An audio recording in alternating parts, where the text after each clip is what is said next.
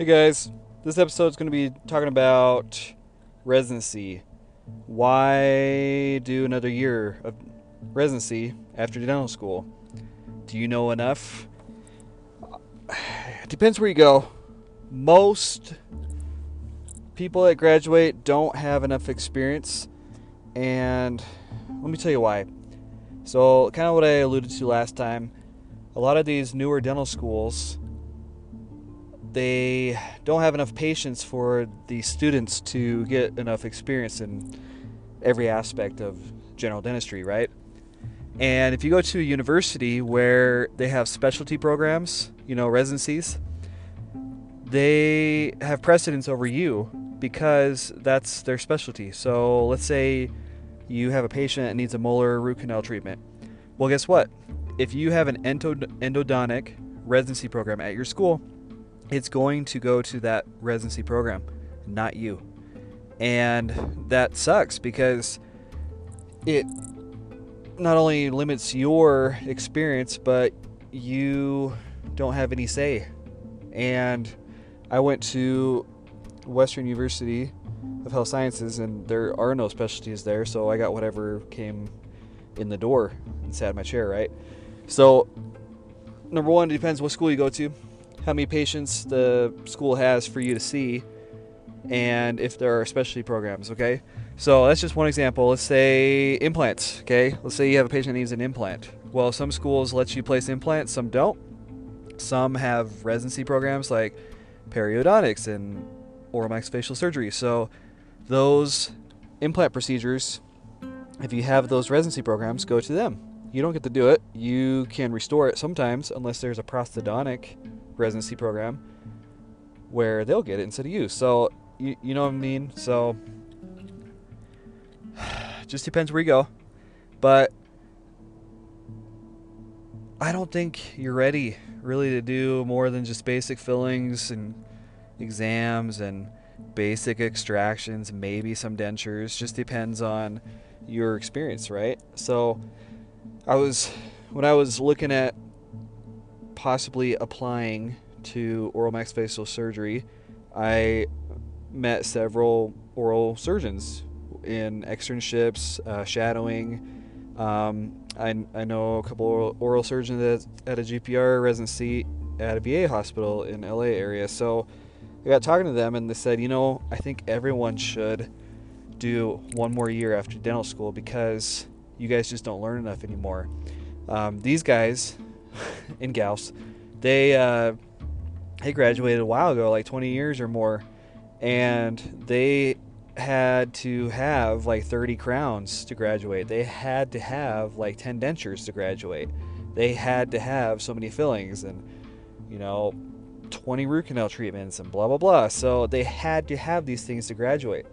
Whereas now the newer universities don't have enough patients to meet this number criteria. So what do they do? They say, well, once you get a few under your belt, you can take a competency exam, which is great, but you're not getting that same experience. And some schools you can, a lot of these newer schools you can't. They just don't have enough patients. So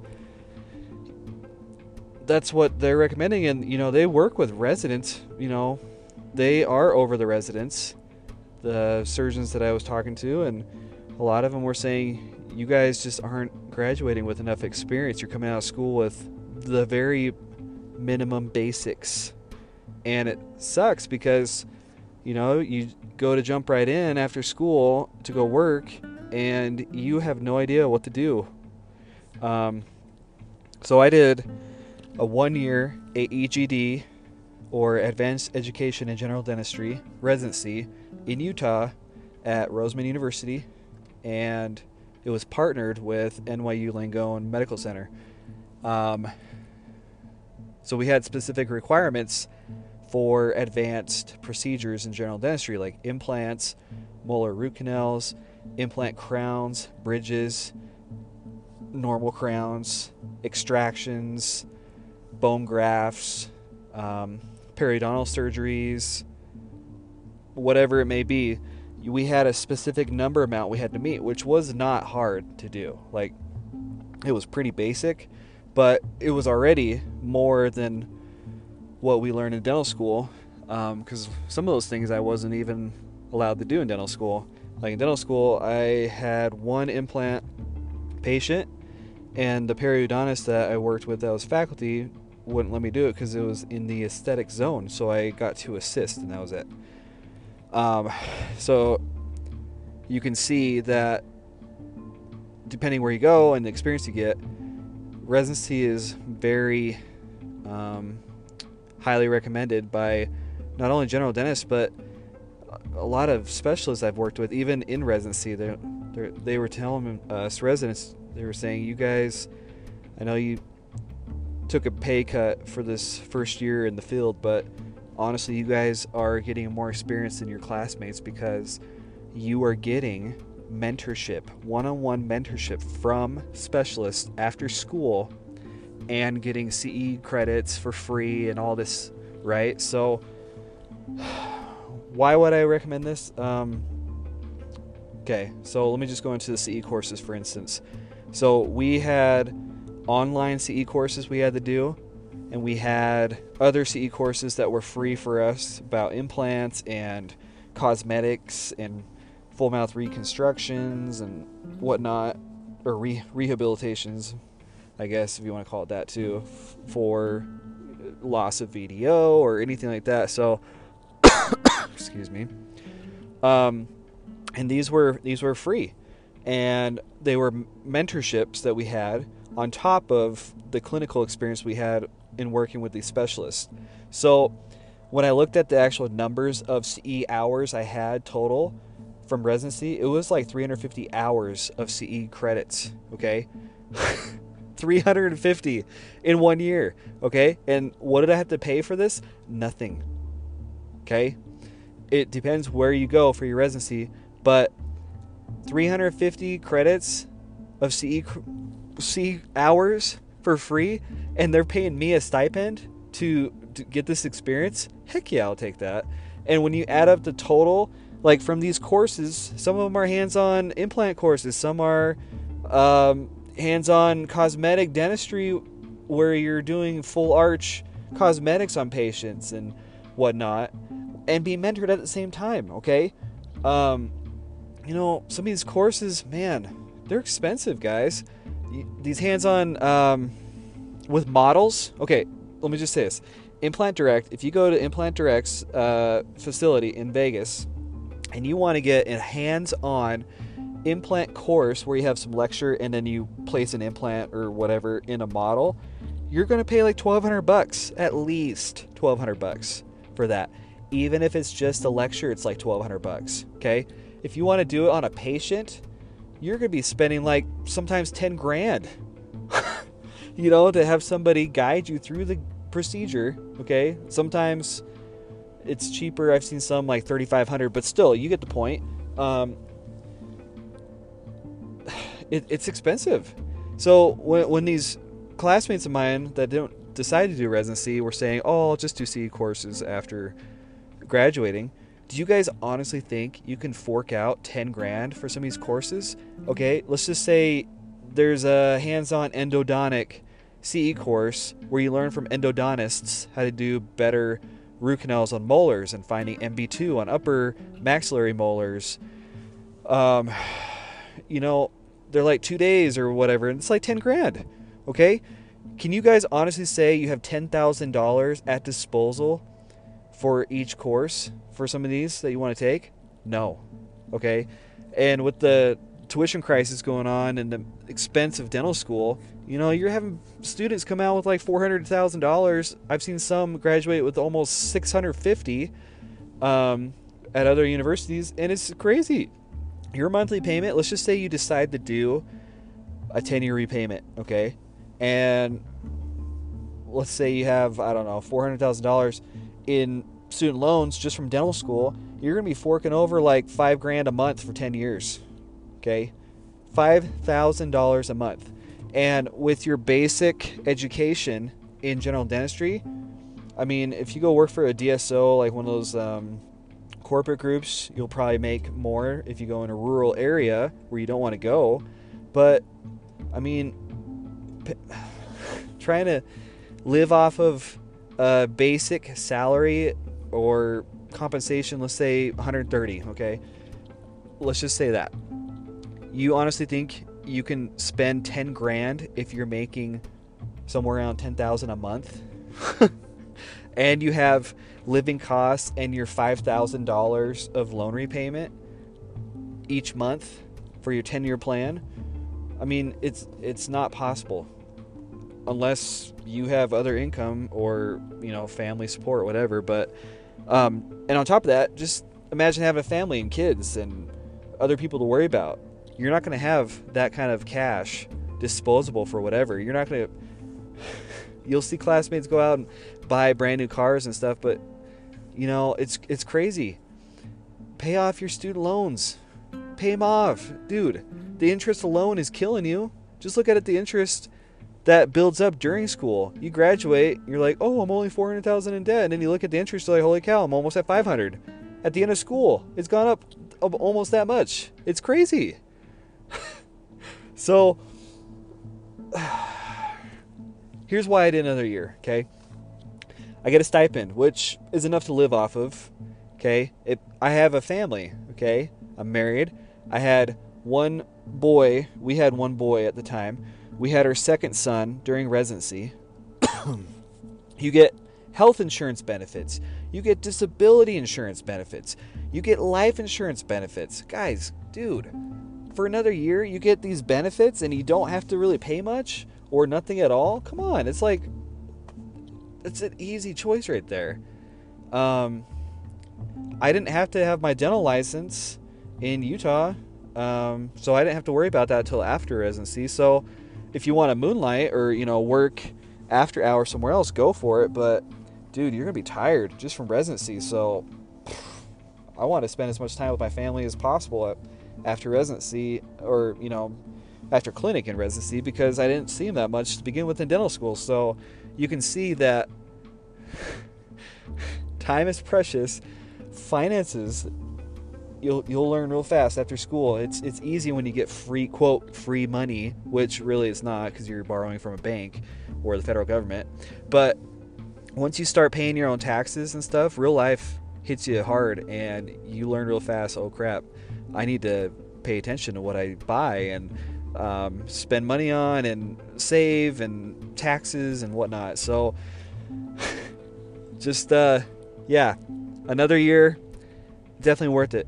Now, most of these programs will pay you a stipend to live off of, which isn't that bad. And you get tons of CE courses for free, dude. Like, when I added up the amount of CE courses and the mentoring I had that whole year, it was over $100,000, guys. I don't have the exact number, but with the courses I've taken, the online courses I had, the one on one mentoring from general dentists with a ton of experience and specialists like periodontists and oral surgeons and endodontists. I mean, come on. It's a no brainer, guys. It's like $100,000 at least in CE courses and mentoring that I had one year after or school, dental school. So, in one year, I had probably at least three to five years CE course experience in one year probably more than that. Because can you guys honestly say you would spend $100,000 in CE courses in three years out of school? No way, dude. no way. You can't have. It's it's insane.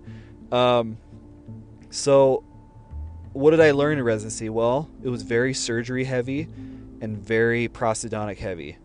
Um, the dental school, our clinic was in the dental school and on a different floor, and any kind of root canals that were I mean, we even had basic and anterior root canals on incisors sent to us, but any kind of root canal that was too complicated, most time molar or premolar, was referred to us from dental school. Okay, so you have the entire dental school clinic that are referring all these root canal procedures to us. Okay, also since there's no other specialty there, surgery cases. Okay, so you have like impacted wisdom teeth. Okay, these were being referred to us on all the time. Um, implants. Okay, if it wasn't a simple slam dunk implant, or if it's like an all on four or multiple implants, two adjacent implants, whatever, they were being referred to us by by the dental school. Or we saw medically compromised special needs patients as well. Um, a lot of geriatrics where it was just too advanced for the dental students to do any treatment on. So they'd get sent to us because we have the faculty that are trained to help treat these patients without having too many complications. And we also had sedation, oral sedation. Um, they're still working on IV to get that going. But um, so not only was I trained in a lot of geriatrics, but special needs and medically compromised patients like ASA 3, ASA 4 patients. Um, we had a lot of emergencies where if the dental school didn't have room for the emergencies, they'd come to us. A lot of times in the emergency clinic in dental school, there, the students weren't allowed to do like the root canal treatment that was needed on the same day. So they would have us go down there and do same day emergency root canal treatment or um, surgical extraction that was be, beyond the capability of the student or whatever it may be, right? So we had a lot of referrals from the dental school. I even had referrals from the community where general dentists in the community sent stuff to us to do. So I had a I had this one second molar implant that a patient wanted on number 18, like the lower second molar on the left side, and not even the periodontist wanted to do it. So you can see we had some crazy stuff that came in, and we were able to get this exposure. Um, I did some periodontal s- surgeries like flap and debrides and tori removals and sinus lifts and bone grafting and wisdom teeth extractions, impacted or whatever it may be. Um, we did oral sedation for these patients sometimes. Um, I did a ton of dentures, ton of dentures, whether it was implant supported or not. Um, I had several full mouth rehab cases where patients grind, grinded their teeth all the way down and we're trying to see if we could save some of them and build them back up and add implants and build all the, build the mouth up and increase their their occlusion by putting crowns in or whatever. and I think it would have been a really good experience as well to have possibly a prosthodontic um, residency there, which it might happen in the future because we were very prosthodontically heavy in procedures. Um, I it's funny because even though it was general dentistry, it was very prost heavy. So I kind of joke with people. I said, "Yeah, I I had one year of prost residency because it pretty much was." Um, in a lot of these cases, it takes a year, sometimes two years to finish the case because it's so crazy and complex. And you would have to work between the oral surgeon and the periodontist and the endodontist and um, like a cosmetic dentist and prosthodontic prosthodontist as well, which we had to work with. Um, so you can see it, the kind of cases we had were crazy. It was it was things the dental school didn't want to touch. It was things uh, it was patients and cases that local dentists didn't want to do. Um, we had a lot of people come to us because we were the cheapest in the whole area of Salt Lake City. So it's just it was a, it was a great experience. Um, and I know ours isn't the only one. I mean, there are a lot of great residency programs. So not only did I get CE courses for free and a ton of hours and got paid to do it. I got a lot of surgery and prosthodontic and even endodontic exposure, um, treating emergencies and learning how to manage complications. It was it was a great experience, and in one year, I know one year experience, I wouldn't have had this in three or five years because I'm in private practice right now as an, as, as an associate, and I haven't done nearly the amount of CE courses that I did in, residency. Not even close. Not even close. Because you don't have as much time off and you're an associate and you know your salary is whatever and you have a family or you know you know what I mean. So it was one of the smartest decisions that I made in my career to do one more year, just one. and now what do I do as an associate? Well, right now I see a lot of um, emergencies between a few practices in this private group. So, uh, what do I do? I do a ton, mostly extractions, surgical extractions, impacted wisdom teeth extractions. Um, I do a ton of root canal treatments.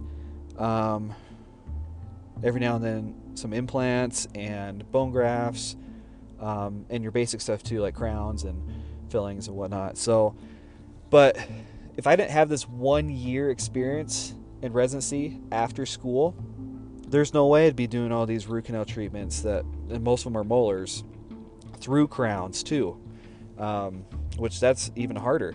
So, not only would I not be doing that because I didn't have the exposure in dental school as much as I wanted, I wouldn't be doing these surgery cases and full mouth extraction cases and alveoplasties where you smooth out the bone after and you know immediate dentures where you give patients the dentures immediately after taking out the teeth and all managing complications. I mean guys it was i had some crazy cases that were so hard in residency when you get in private practice you don't see as many of those and most of the stuff is like bread and butter like oh i've already done this boom this is how it goes okay and every now and then you get humbled but you know the experience I had, there's no way I would have had that experience if I didn't do residency.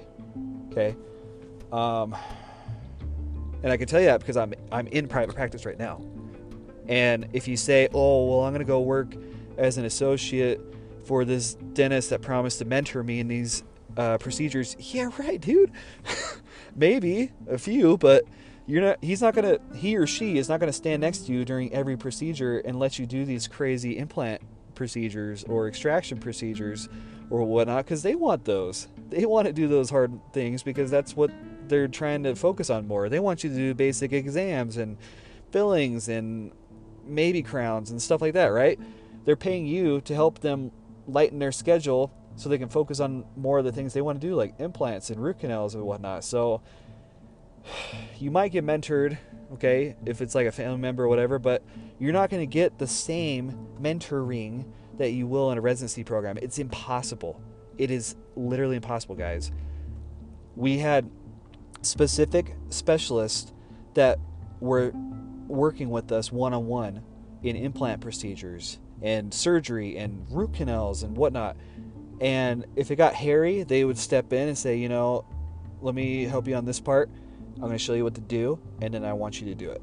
So, not only was it they took over and finished it, they didn't finish it for you. They showed you what to do, help you manage complication, and then they would have you do it. It's a tell, show, do kind of situation. You're not going to get that in private practice mentoring by an, another doctor. I mean, maybe if you're lucky, but I'm telling you right now, it's not going to happen. So, one more year, I think it should be required because the experience you have coming out of dental school is the very basic. And we had such crazy cases come into our residency program where I remember the first time first few cases I saw, it was like a full mouth rehabilitation. I was like, I have no idea what to freaking do because there was so much going on. So you learn how to excuse me, prioritize things and do a step-by-step process of okay, let's do this first. Let's take out these teeth. Let's give them like an immediate denture or whatever. Let's do implants and um, root canals, and then start once that heals, start restoring or building up the other teeth with crowns or whatever. Right? You have to know how to communicate with the lab on these procedures, and it gets very complex. It's crazy. I'm, I'm telling you right now, you will be blown away by some of the cases you'll see in private practice, and you won't even know what to do. You'll you'll look at it and say, "I don't even want to touch that because I'm scared." Um, and some of you might laugh at that, but just wait. It'll happen. Trust me. Um, so it was nice because in residency with those kind of cases, especially my first few, oh my gosh, where you're like going to your faculty or not really your faculty, your attendings, and you, are showing them what you see and saying, you know, I think we could do this, but what would you recommend? And then they would say, okay, yeah, it's a good idea, or you know, let's try something else. And then they would kind of walk you through what to do and coming up with these treatment plans, which you guys, unless you're memorizing codes in dental school, which you're crazy if you are because you're so busy trying to get the procedure down, you don't know codes very well. And when you're in private practice, you have to know your codes. You have to, have to, have to know your codes. You cannot rely on your assistant or staff or front desk to know the codes. You have to know them. Okay? If you want to get compensated correctly and get insurance to approve things and whatnot and patient acceptance and everything, you have to know codes. So that was one thing I, I strived for in dental school was to learn codes and um, be able to get these things correct because let's just say you were going to do a composite veneer, okay? Like a chairside composite veneer. Well, some some people I know that are dentists, they do all this work, spend you know hour or so doing a few teeth composite veneers, okay, which is a lot of surfaces and whatnot, and they go and do all this work and they don't get compensated right, and they go back and it's because it's marked as a facial, a one surface facial um, filling, which is nothing especially if it's a composite veneer, which is like the mesial and distal, facial class 5, and a facial and incisal, right? So it's like a 4 plus surface filling for cosmetics, and they got compensated for a one surface facial filling, which is a joke because that's an easy thing to catch. But if you rely on somebody else to know the codes, you're not going to get compensated correctly. Okay? Um, so you you get all this experience. Um, you get to work with some great people. Uh, one, it's funny because uh, a relative, an in-law relative, um, was telling me about a certain uh, doctor, general dentist that focuses on surgical extractions and wisdom teeth and oral surgery, pretty much.